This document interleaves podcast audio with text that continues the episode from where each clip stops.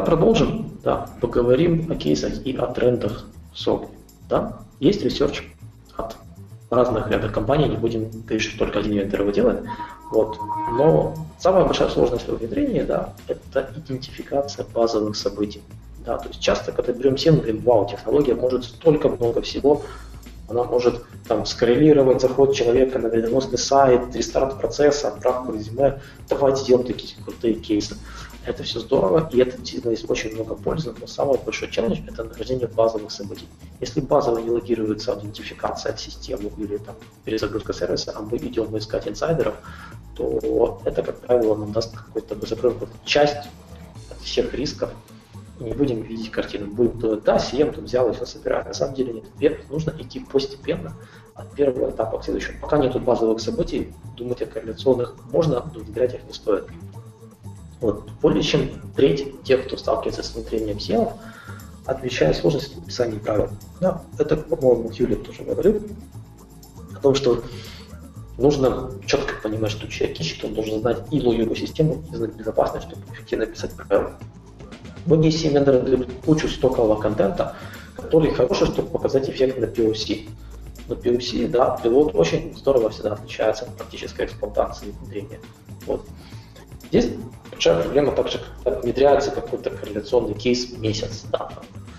Это просто из отрасли, когда вот не предусмотрели подключение лог-сорса или подключение какого-то там приложения, а оно, допустим, не ведет аудит, там все начинают последовать, все поворот, это все. То есть это сложность. Вот. А выход на популярный уровень SOC а, да, если брать ну, модель maturity model security operations, то бежит по research у 18 плюс месяца, то есть полтора года на то, чтобы SOC вышел на уровень, когда все процессы задокументированы, SIEM технология внедрена, процедуры обкатаны, команды есть, и SOC начинает ну, прогрессивно накапливать интеллектуальную собственность и начинает все больше и более эффективно работать. Вот поставим математику, мы, кстати, считали, что если э, кейс разрабатывает эксперт, у него уходит 8 часов на один кейс. Да, то есть что мы подразумеваем под разработкой кейса? Это идентификация базовых событий, создание фильтров, создание коллекционных правил, тестирование этого всего и описание документации передачи в эксплуатацию. Вот. А за 8 часов пишет специалист вендора, либо там кто-то работал с конкретной технологией 3 года и более. Вот. А специалист, который только начинает работать с CM-системой, он учится, у него какой-то learning curve, да, какой-то путь обучения. А, честно, вот я 8 лет назад, когда писал первый кейс, у меня ушло 40 часов. Вот. Это был достаточно сложный кейс, там так много было компонентов, но вот столько пришлось, чтобы научиться, да, после этого быстрее. Ну, среднестатистический специалист пишет где-то там за часов, там, не за 8, а, скажем, за 24 часа рабочих. Вот, и просто тут подумать о том, чтобы, вот, допустим, мы посчитали, у нас есть некий research о том, сколько есть кейсов по базовый уровень, да, то есть вот там неправильный вход в систему, там заход из VPN из двух точек, там какие-то там работа в нерабочее время и так далее. Вот тут есть 280 таких базовых контролей. Вот. Кого-то больше, у кого-то меньше, но в среднем. Да. Чтобы их только разработать, нужно вот 2240 часов. Вот. Это очень, скажем, немалые вложения ресурсов, и здесь э, этому могут помочь постоянный ревью того контента, который дает CM базовый. Да? В идеальном мире CM вендоры должны давать базовый контент, который уже проверен и который постоянно ими же и обновляется. А Из коробки, которая так называемая, да? Да. Нет, я думаю, что контент из коробки, который был на момент создания CM, он был прекрасен.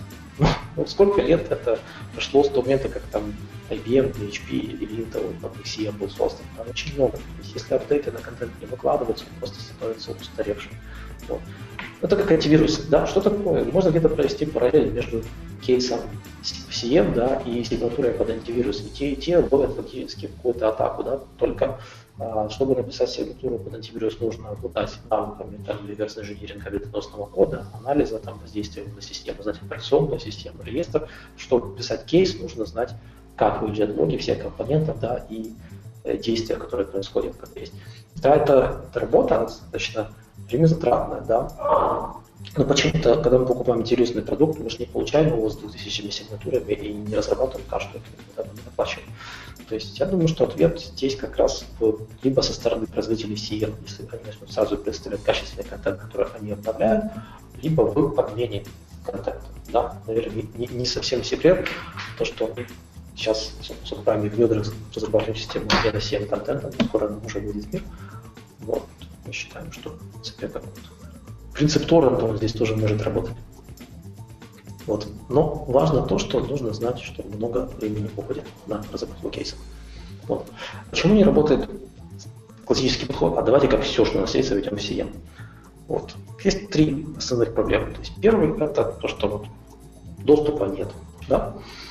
Вот есть у нас там база данных, мы хотим собирать с нее аудит, а по какому-то причине у нас, скажем, э, нет доступа. Почему? Потому что а, не всегда люди на месте.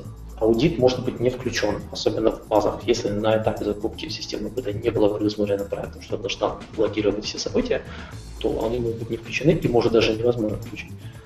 Вот. А бывает иногда, когда неправильно установленной коммуникации, просто сопротивление со стороны внутри организации. Да, вот пример, который ты приводил, том, что а, бывает, можно просто прийти, задав правильный вопрос специалисту, который знает свою систему, он просто тебе отвечает, говорит, что порт я вам не открою, агент локальный не, не, не дам, вот забирайте вообще логи по SSH. И, и тут ты упираешься в лимиты SEM-технологий. Сколько SEM-технологий умеют из коробки забирать логи по SSH? Немного. Ну, в таких Ладно, случаях обычно деньги. договариваешься, что он выкладывает куда-нибудь эти логи. Да, да, да, мы договариваемся. Все правильно. Вот. А, бывают случаи, когда э, не поддерживается, да, то, что мы хотим подключить. А мало какой CM поддерживает, мало какая даже не CM, то есть может быть не поддерживаться логи CM и не поддерживаться источником аудита, да, вот, например, базы данных или приложений, например. Есть какое-то приложение, которое заказали у там, несколько лет назад, контракт, допустим, мы уже разорвали, приложение эксплуатируют, эксплуатируется, а ноги там не ведутся. Нас был пример, мы внедряли в одной компании э, и когда сказали, что нам нужно там заправить логи, так система на Unix работала, просто завернуть все слог ответить, нам сказали, что две строчки править в конфиге лога стоит 10 тысяч долларов. Очень вот, интересно, говорит, рычага давления на разработчика нет, потому что система выполняет бизнес-функции, бизнес идет, деньги зарабатываются. Хотите, вот, чтобы наш суперспециалист определил вам все слоги, лог, платите десятку. Вот, то есть такие кейсы иногда бывают. А, опять же, нужно, это то, что останавливать может правильно. Вот. Опять же, есть, даже если предположить, что с первыми двумя мы справились успешно и доткнули всем все, что только мож, можно. А на практике оказывается, что, допустим, не точно были рассчитаны какие-то параметры каких-то систем, и заканчивается, например, место в CM, или лицензия не хватает. Потом CM начинает тормозить. А потом, допустим, мы весь год подключали источники логов, на выходе у нас не было времени, чтобы разобраться с сценариями корреляции, либо стоковый контент настроили, либо разработали 5 сценариев и все равно что-то отвалилось. Да, то есть работать над тем, чтобы подкнуть всем все, это неправильно. Идеальный вариант, когда организации есть некая система менеджмента, не обязательно коммерческая, это может быть банальная центральная версия слог сервер или слог NG сервер, где уже собирается, допустим, вся инфраструктура. Когда мы подключаем CM, мы просто делаем, ответвляем копию и пасом уже инфраструктурной логики. Вот точно так же с базами. Если есть центральная какая-то система, которая агрегирует там все журналы Oracle или есть специфическое решение Database Activity Monitoring, вот. Интегрироваться с одним источником намного проще, чем с, с кластерами или с сотнями серверов. Вот. То есть нужно использовать максимум то, что уже есть, и отключать интеллектуально. Да? Мы предлагаем, как говорим, такой 7 Project Hack Roadmap, да, как вот хакнуть процесс и подключить то, что нужно. Да? То есть а, нужно понимать, что всегда будут логи зажимать, да, будут какие-то вопросы, которые нужно будет ходить, решать, договариваться. В это время ну, нужно подключать то, что у нас уже есть. То есть у любого подразделения безопасности есть доступ к системам безопасности. Банально подключив только логи VPN сервера или систему vulnerability management, там тоже полиса, можно сразу сделать 16 кейсов. Да, с VPN там, мы знаем 14 кейсов. Только с антивирусов логов можно порядка 30 сценариев сделать. Да, большинство из них базовые события. Дальше уже бейслайдинг, подобное детектирование того, а на каких у нас хостов есть антивирус, на каких нет, где он удаляется, где нет, и где у нас больше всего заражений. Да, вот уже три кейса просто так вот с головы. Только в цискасу можно сделать больше, чем 39 кейсов. То есть нужно идти от того, что самое доступное. Когда мы подключили даже кусочек, показали результаты первого инцидента, проще двигать проект дальше. Потому что люди понимают, что да, работаем не зря, прогресс идет, и тогда проект начинает идти дальше. А, очень еще хорошей практикой является... С какого кусочка а, ты предлагаешь начать, кстати? А, где-то у меня, по-моему, даже дальше было. То есть, грубо говоря, да. то, что дает а, прям вот реально генеральский эффект вот сразу. Да. То, что мы, мы можем подключить сегодня, да, к чему у нас есть доступ. Если это прокси, можем начать с прокси. Очень много всего будет видно. А антивирус в отдельных случаях тоже может показать. Тут нужно смотреть как конкретной компании. Да. Это может быть email шлюз. Да. То есть нужно идти по пути на определения, что доступно сейчас и что влияет больше всего на функционирование компании. Да. В каких-то случаях это может быть даже IDS-система. В каких-то случаях это может быть там, система контроля карточного доступа. Да, то есть, что больше всего понятно. Да? То есть, тут нет универсального правила, что вот подключите там, не знаю, логи Active Directory, и вы увидите то, что вам нужно. Это хорошо, но это всегда полезно. Я не говорю, что не нужно Active Directory, но это не, не далеко не всегда можно начать.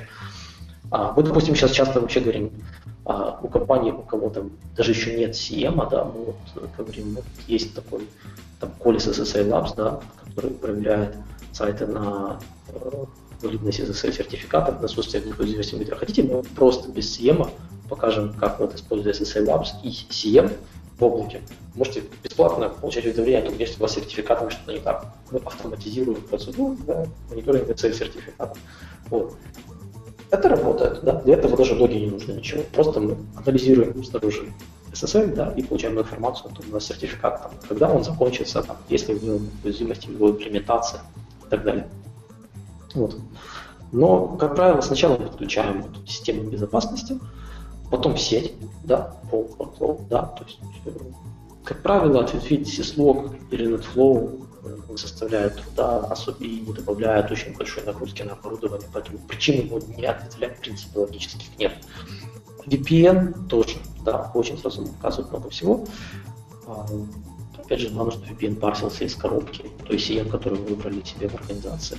Вот после этого стоит идти на хостовый уровень, то есть я, ну, опять же, в практике считаю, что только после этого стоит уже идти на уровень операционных систем, как или в Active систем, того же Linux, да, по syslog могут много передавать. Вот, выбирать критичные системные события, security log, после этого уже смотреть систему и так далее. Вот, опять же, смотреть в сторону там, веб-серверов можно на этом уровне, потому что мы уже можем связать, допустим, периметровый firewall, прокси-сервер, веб-сервер, да, если посмотреть. То есть AD до этого предлагаешь подключить в последнюю очередь? Э, не в последнюю, скажем, где-то посрединке. Да, то есть э, почему? Потому что э, самого AD не всегда достаточно, чтобы все узнать. Э, намного больше, э, даже если смотреть вот по сценариям проникновения в сеть, да, если рассматривать э, вектор атаки, допустим, извне, да, то раньше мы поймем аномалию на сетевом устройстве, чем на AD. С другой стороны, а, помнишь, я говорил по поводу трех приоритетов, да, наивысших? То есть, если мы хотим смотреть именно атаки изнутри, да, инсайдерские, там, превышение полномочий, то, конечно, стоит начинать с. Да, что мы покажем всего. Ну, то есть, Но это если защиты, да, наталкиваемся. Да, да, да. То есть, если По классике, важно... если мы рассматриваем внешнего злоумышленника, то вот как раз там начинаем с сетевого уровня. Да, потом подходим Хотя... ко всем остальным вещам. Да, хотя говоря об АД, это всегда вот уже желательный кусочек цели атакующего. Это как бы в АД лежат очень много полезной информации, есть и ключи от многих дверей да, в организации. Вот. А, просто с чем немножко связано даже направление подключения Active Directory, поскольку обычно там много серверов организации, они все задублированы, они высоко нагружены, и даже по опыту работы команды, да, допустим, им будет сложнее разобраться. Да, если люди хорошо знают Microsoft, знают все коды Windows, то для них они сразу могут показать, что хорошо, что плохо.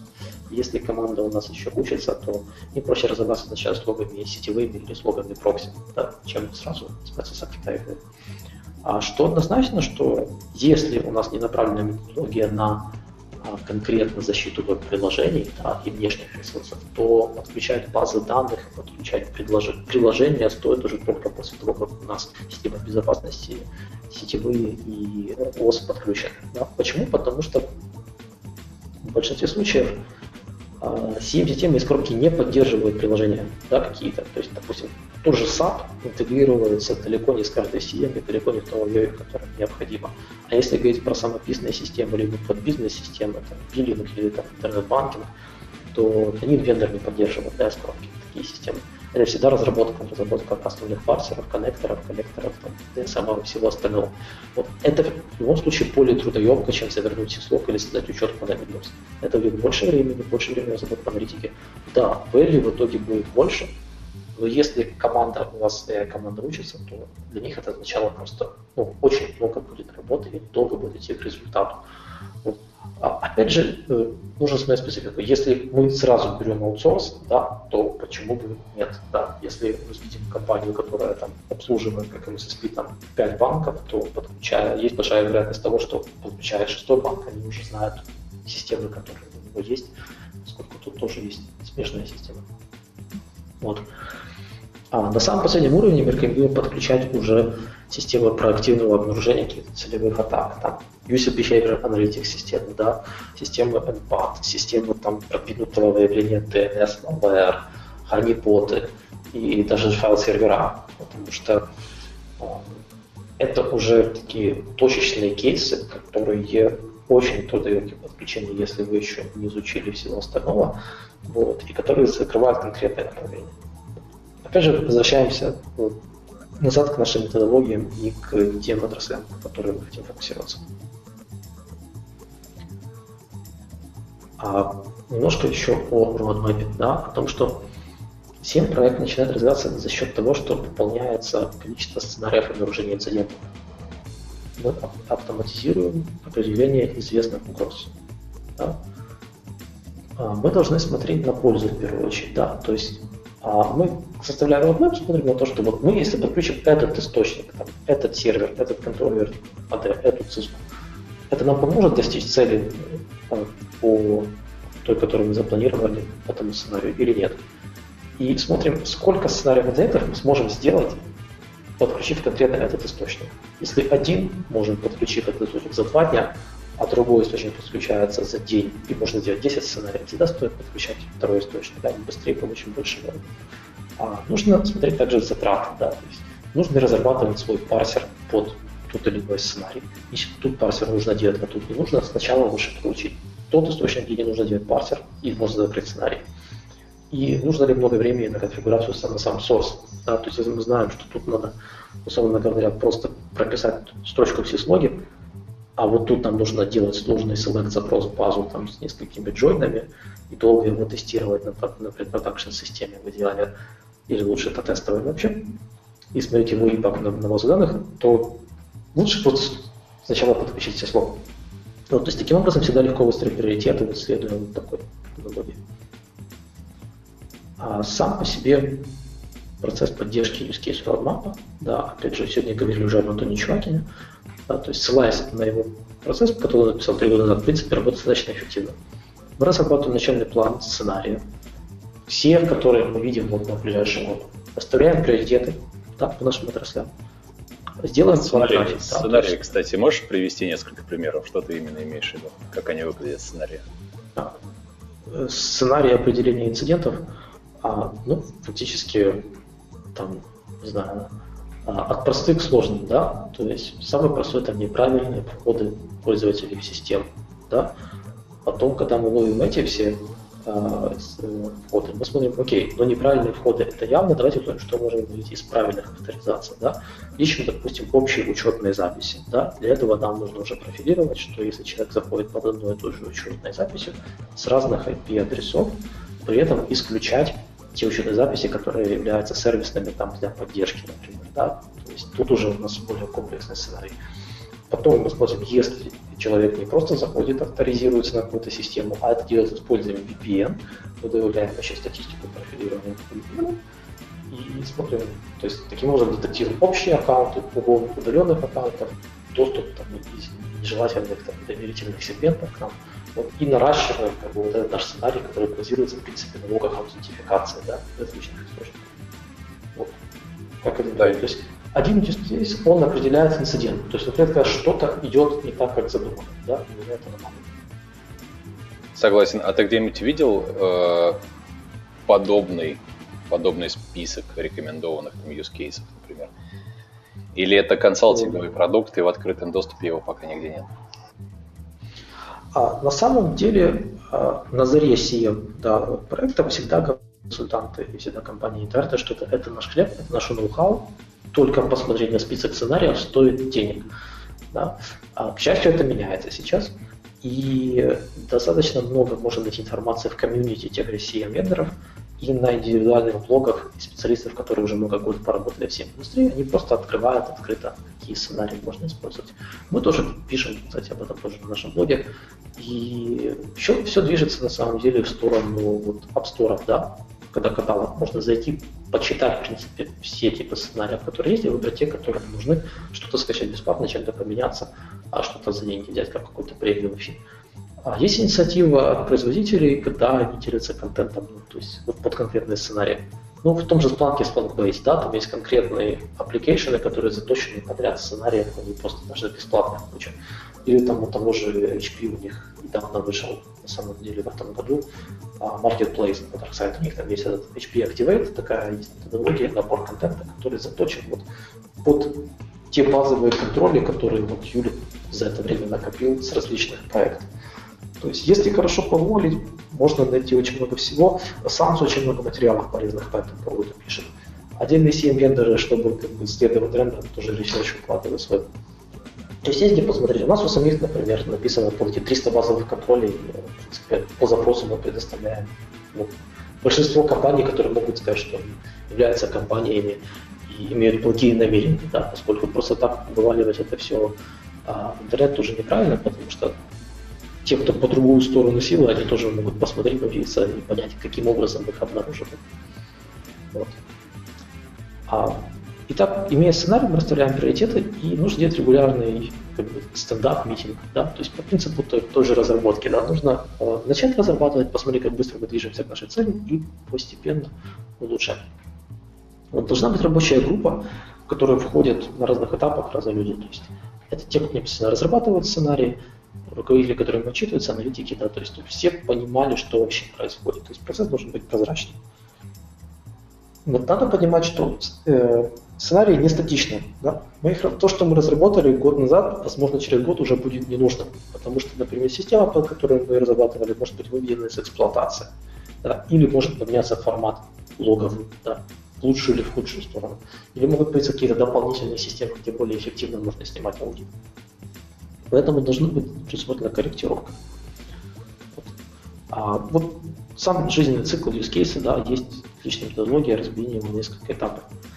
А сначала, когда мы делаем кейс, мы собираем требования под него, да, то есть посмотрим, у нас есть проблема, которую мы хотим решить, есть какой-то user story, да, то есть для кого будет полезен наш use case.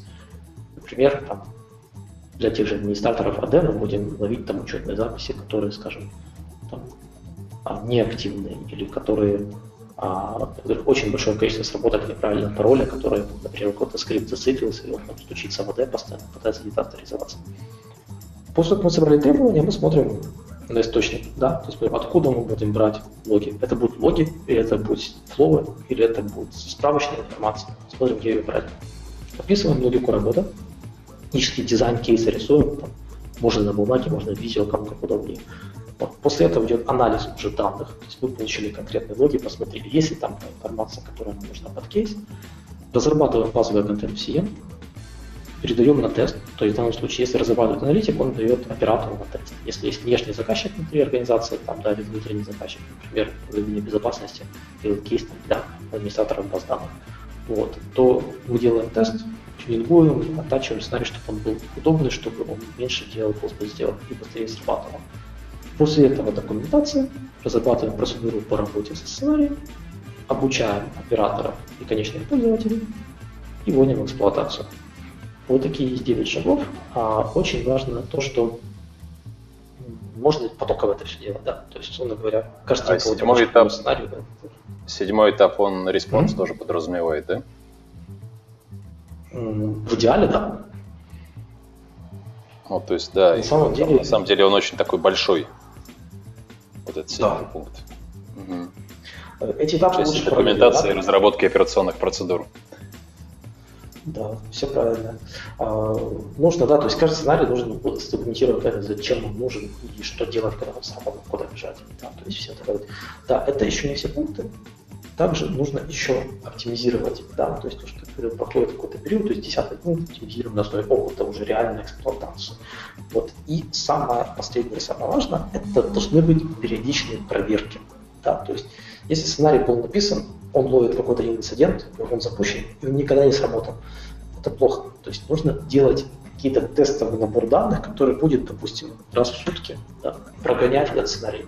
При этом не будет оператор реагировать на то, что у нас выстрелило правило, а больше на то, что если вот прошли, прошелся такой тестовый генератор логов, и какие-то правила не выстрелили, хотя они должны отработать. Потому что значит, значит, что контент поломался или еще что-нибудь. То есть нужно постоянно проверять, да, иначе мы можем точно так же пропустить инцидент. Вот, к счастью, это все ну, автоматизируется. Да, руками проверять тысячу сценариев, это еще та задачка. Вот. Если мы поговорим о методологии, да, то есть сценарий определяется из методологии. Методологии можно разделить на три таких высокоуровневых категории. Да. А, на самом деле методологий очень много, сколько вот ресерчеров, сколько организаций, сколько методологий. Да. Есть методологии, направленные на защиту приложения. Да, то есть мы в первую очередь смотрим на то, что мы хотим найти уязвимые места в наших приложениях и устранить их до того, как они переросли в реально большую угрозу, когда уже пошла атака и когда уже достигла. Вот. Есть ряд методологий, которые написаны под это. Вот. Есть конкретные методологии под защиту критичных систем. Да? Если для нас важно, чтобы у нас был аптайм какой-то, биллинг системы или интернет-банкинга или любого критичного ресурса, то мы делаем сценарий, который заточен под защиту активов.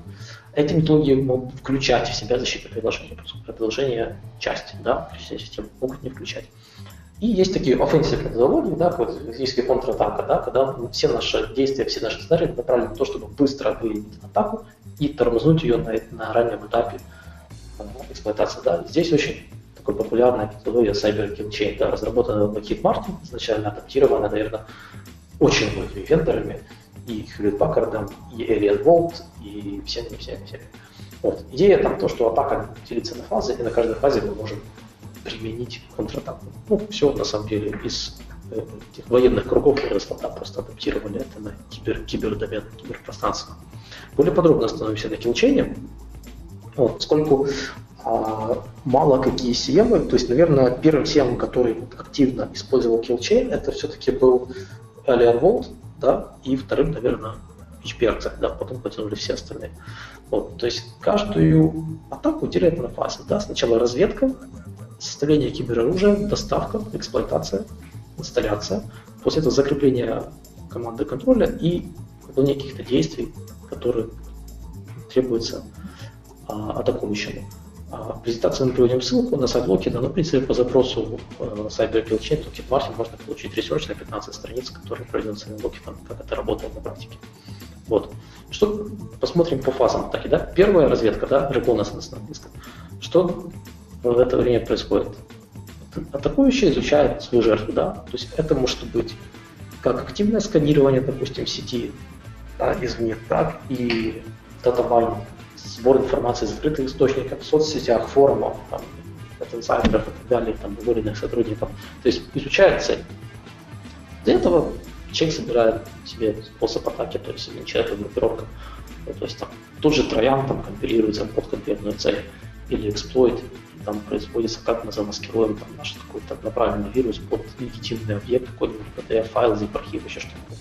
Дальше берется метод доставки, Самое распространенное это вложение на почте, это сайт, да, и это USB флешка.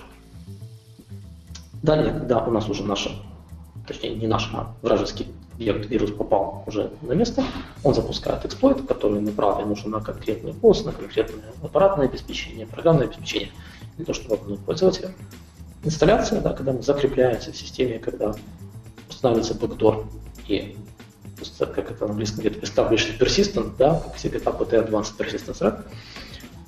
И команда контроля, да, то есть наш бэкдор начинает звонить домой и получать команду управления. Дальше он начинает опять свою уже черную работу и там, доставать данные, или разрушать систему, или шифровать, если это криптология. Ну, в принципе, так работают все эти АПТ-атаки, и так, в принципе, работают и тестеры, все, да, то есть ничего, опять же, абсолютно нового нет, просто все систематизировано. Да. На каждом этапе а, можно понять контрмеры, да, то есть на английском это, это 6D, принцип, то, что можно обнаружить, detect, да, deny, то есть остановить, disrupt, прервать, degrade, уменьшить, деградировать, да, то есть э, притормозить, скажем так, десив это обмануть и достроить, уничтожить атакующую сторону. Да. По последнему пункту, как правило, это уже выходит за домер кибербезопасности, всем остальным можно применить различные методологии. Например, Почему? Вот, а... очень многие там Microsoft рассказывает, как они борются и уничтожают атакующих. Uh, да, то есть в ответ Hackman.net это, это классная практика, спор в том, насколько это легитимно. Кому-то это позволено, кому-то не позволено. Кто-то да, ботнеты хакает. Да, кто-то ботнеты хакает, а потом эти данные продает уже в качестве threat intelligence. Отличный бизнес, да. да. Наверное, не...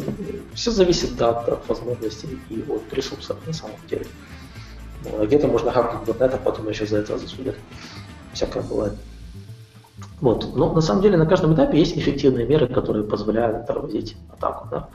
То есть если на этапе внешней разведки, там, допустим, если кто собирает данные с форума, наверное, его не остановишь, но мониторить форум, что-то они выкладывали, там какую-то там, про компанию можно. Да?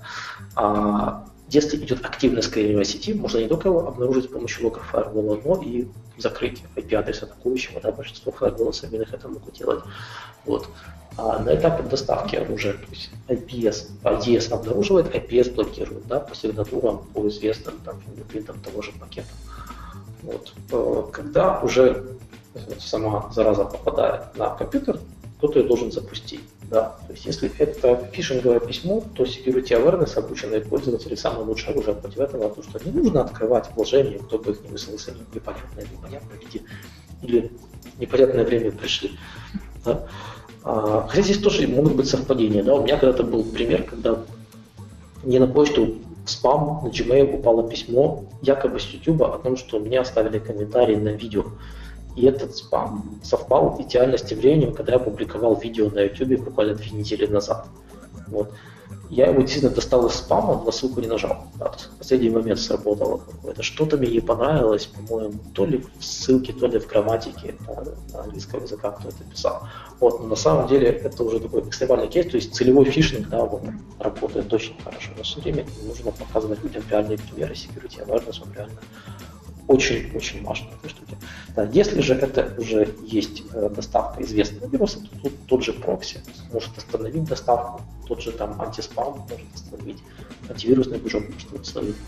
Вот хорошая практика, опять же, там, если письмо потенциально в спаме, да, поставить его очередь, положить в карантин, представить пользователю ссылку.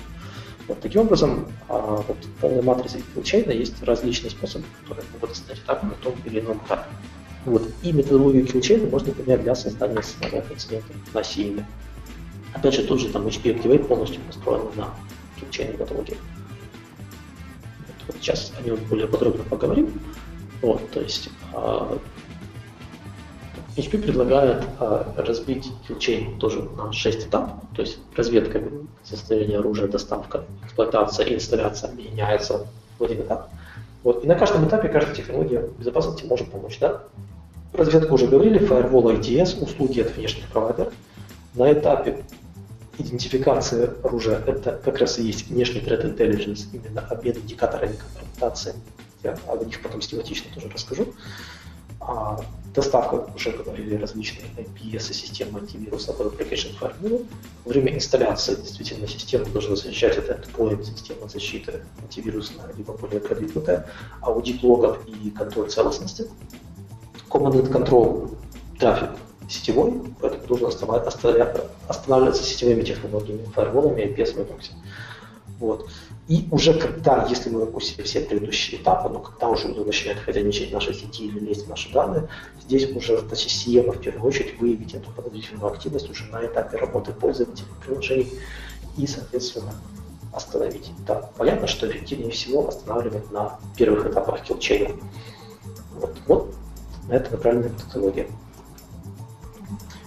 Есть еще также подход, который современно сейчас все называют современный hunting, да, то есть это следующий этап эволюции, это когда мы говорили о кластерном анализе, кому он полезен. Да, то есть когда появился Big Data там, и технологии класса Splunk, все сказали, вот, давайте Big Data перегрузим в security. Вот я люблю цитировать картинку, говорится, и Data вам мотаем, да, поскольку долго все говорили, что же эта Data, зачем она нужна, как она работает, больше это мир. На самом деле, а, что мы можем делать с Data, да? А, здесь на слайде есть слайд делался еще в начале этого года. Сейчас это уже несуществующая компания MetaNet IVS, но фактически это были один очень интересных а, консультантов на территории США, которые работают принципа по всему миру. Они знали ряд технологий, сейчас ушли, создали OEM Appliance по железу. Вот. А, фактически, какой, какая идея применения Big Data для security? Да? Когда мы собираем все данные в сыром виде, и ребята после этого применяем методы поиска по данным, поиска аномалий, статистических аномалий, и исследования паттернов, анализ графов и все остальное, для того, чтобы найти, когда что-то пошло не так, да, что не похоже на обычное поведение. Вот. А как это работает на практике, в чем здесь отличие от классической работы оператора? Да? То есть тут, вот, как на Западе говорят, есть тредхантеры, те, кто пытаются найти угрозу. Да? Чем отличается от, от оператора в данном случае? То, что подход, который вот предлагает там больше всего Splunk на рынке, на самом деле не стоит ограничиваться только Splunk, а просто первый, кто это предложил, это работать с э, аналитикой немножко иначе. Да? То есть э, в случае SEM мы работаем с уведомлением, да, у нас открывается тикет. Да, в случае с банком мы исследуем что-то, да. То есть SEM детектирует инцидент, с банки инцидент это мы нашли шаблон, мы открыли новый тип угрозы. Вот. В SEM нам пришел алерт на почту, мы ответили на алерт. С планки мы смотрим, что что-то пошло не так, выходим за рамки, начинаем искать еще, что еще у нас происходило по нашей инфраструктуре в разрезе этого всего. Вот. По CM, workflow напоминает стиль работы поддержки, сервис как мы сегодня говорили, с планки больше напоминает QA, да, когда мы смотрим, что у нас есть question и есть answer, да, вопрос-ответ. Вот. А, в CM мы делаем ответные действия, у нас есть конкретный сценарий, нам нужно там заблокировать учетку, там изолировать хост, провести расследование. В Splunk мы охотимся, изучаем угрозу. Есть много таких примеров, а, которые говорят о том, чем отличаются эти подходы. Здесь важно понять, что первый подход уведомления – это все-таки автоматическое детектирование известных сценариев. Второй подход – это раскрытие неизвестных таргетированных атак. Да. Вот. Если будет достаточно хорошо работать первый подход – тогда есть время заниматься вторым. Вот.